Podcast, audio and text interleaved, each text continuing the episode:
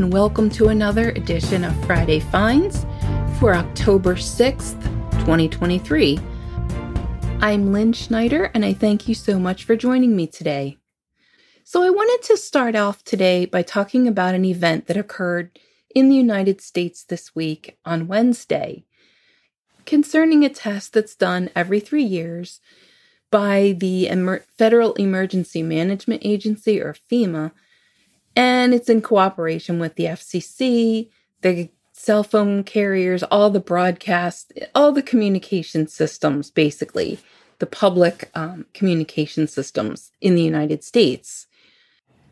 And everyone was, I think, given fair warning about it. So we all sort of knew that it was coming. I forgot about it, so it did scare me to death. I was reading my email, almost dropped my phone because it's like super loud and obnoxious. And it only lasted, you know, for a few seconds, so it wasn't like horrible.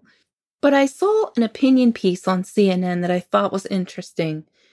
And it really talked about the challenges of doing widespread public alerts nowadays. You have, you know, in the old days, I remember the emergency broadcast system as a kid, and it was always a test, of course. And we were, most of us, I guess, were watching TV or listening to radio. So it was easier for local officials or governments to get alerts out to people. Now it's a little more challenging just because we're not necessarily listening to our TV sets or our radios anymore. A lot of us are surfing the web. We have internet streaming. We have things like, you know, Spotify or Netflix or whatever. So we're not, we're sort of more fragmented in terms of the kinds of technologies that could be used to send out alerts.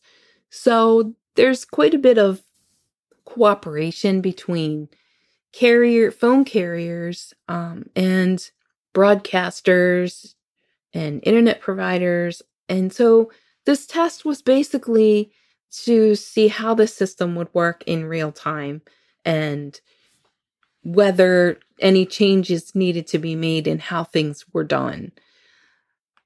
The piece was written by Kara Alaimo, who is a communications professor, and she talks about the pros and cons of this system.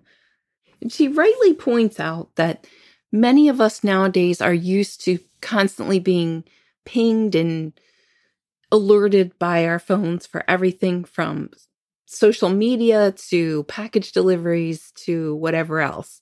So the idea of constantly being alerted is not something that most of us are unfamiliar with. Also, the test was widely discussed days ahead in the media.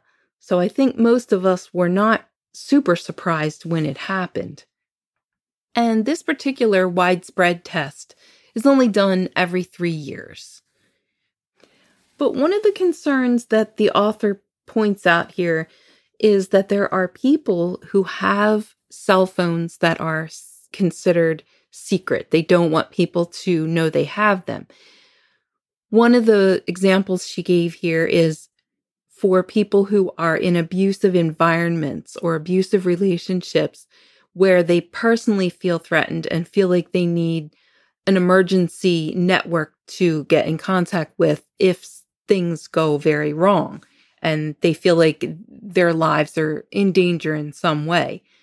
So they really don't want the people around them to know, especially their abusers, that they have this secret phone. And of course, when you have this ridiculously hideously loud tone that goes off, it would definitely alert someone that you had a phone. This is also a problem for undercover officers, undercover detectives, and police officers and such that have communication devices that they don't want people to know they have. So, and as the author points out, we really do need systems like this we have lots of things happening. We have extreme weather events. you know, New York was pretty much New York City was underwater last week and things like Amber Alerts we need. We recently just had a kid that went missing from a campground and thank God it, she was found okay. But, you know, we, we have domestic terrorism, all sorts of things where we really need national and regional and local alerts to go out efficiently and effectively to the people who really need them. And you may remember a situation that happened in Hawaii in 2018. The author talks about this where Hawaiians were startled to find a ballistic missile alert on their communication devices. And of course, it was a false alarm. But I think the state was sued, the state of Hawaii, because somebody had a heart attack when they saw that. So I don't know. I think here's the question in my mind um, Do we have the right to not get those alerts? It's my phone. Do I have the right to say, I don't want to get these alerts? In the case of this test that happened Wednesday, there was no way to disable that alert. Even if you turned the alerts off in your phone, you would still get the alert. So I'd love to know what you think about this particular issue. So, if you're watching tech trends lately, you may have seen how a lot of companies like Google and Microsoft are trying to incorporate AI into their product suites or their services through extensions that try to help you do things like plan your travel or compose an email or an essay or whatever. So essentially, they're just enhancing the services that they already provide using these AI tools. So I found an interesting piece on futurism.com that I thought was sort of funny, but I think should also serve as somewhat of a cautionary tale. So, New York Times columnist Kevin Roose was testing out the new Google extension, Google Bard extension that Google hopes to incorporate into a lot of its products like Gmail, Google Maps, YouTube, and Google Docs. So he was trying to use this extension as sort of an inbox assistant. So the first thing he did was to ask the extension or ask Google Bard to go through all of his sent emails, analyze them, and tell him what his biggest psychological issues were. So Google Bard goes to work, it's going through these emails, and it comes back with I guess, an, an explanation and examples. And when you look through the examples, they were totally hallucinated and made up. One of the examples that it came back with was basically a it came from a newsletter that was sent to him and a quote in the newsletter that it sort of mangled and misinterpreted and yeah it was sort of a hot mess it got airline information wrong, and it even hallucinated um, a train that didn't even exist. So, yeah, it was sort of just making stuff up. And we know that models sometimes do this. I know that GPT and also Bing that they have done this with data they where they've just made stuff up. But and Google says, you know, this is a work in progress.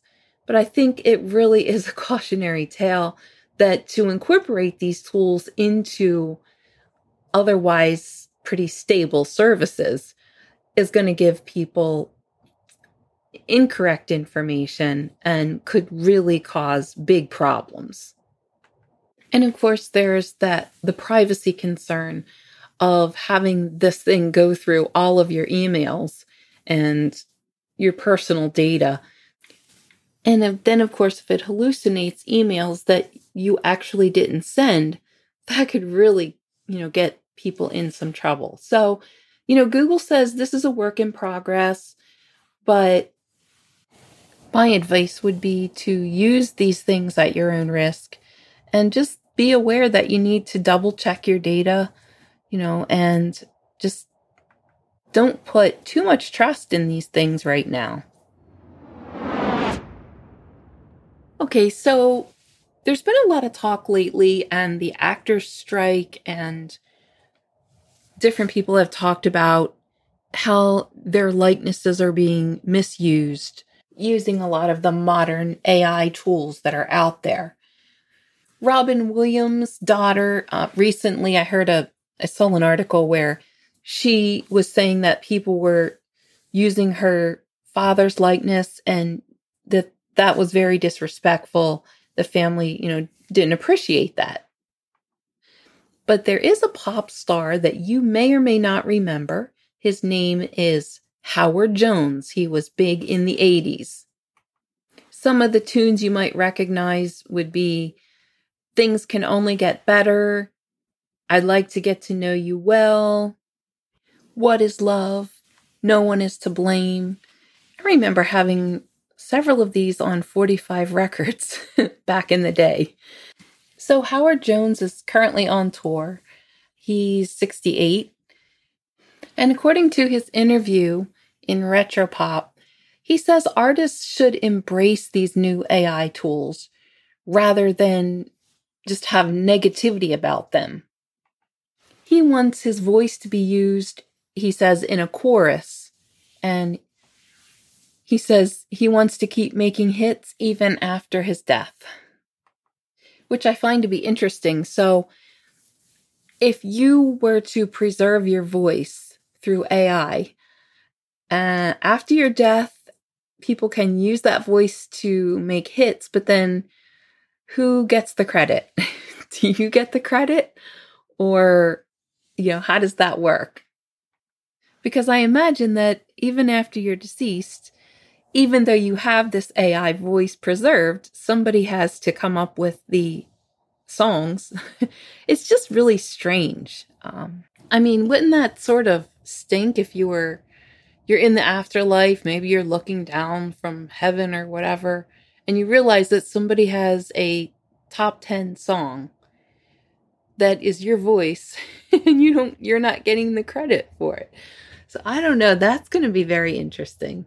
Um, I mean, in my crazy imagination that I tend to have, I can just see like a, an entire band of like deceased people singing and playing instruments and, you know, wow. So, with that, I think we'll wrap things up for this week. I do thank you very much for tuning in, for sharing, for liking. If you have any comments you'd like to leave for me, you can send me email at feedback at fridayfinds.show. That's feedback at fridayfinds.show. We have a website at fridayfinds.show. We are also on Apple Podcasts and we are a proud member of the IACast network. I hope you have a great weekend and a great week ahead, and I will see you next time. Bye, guys.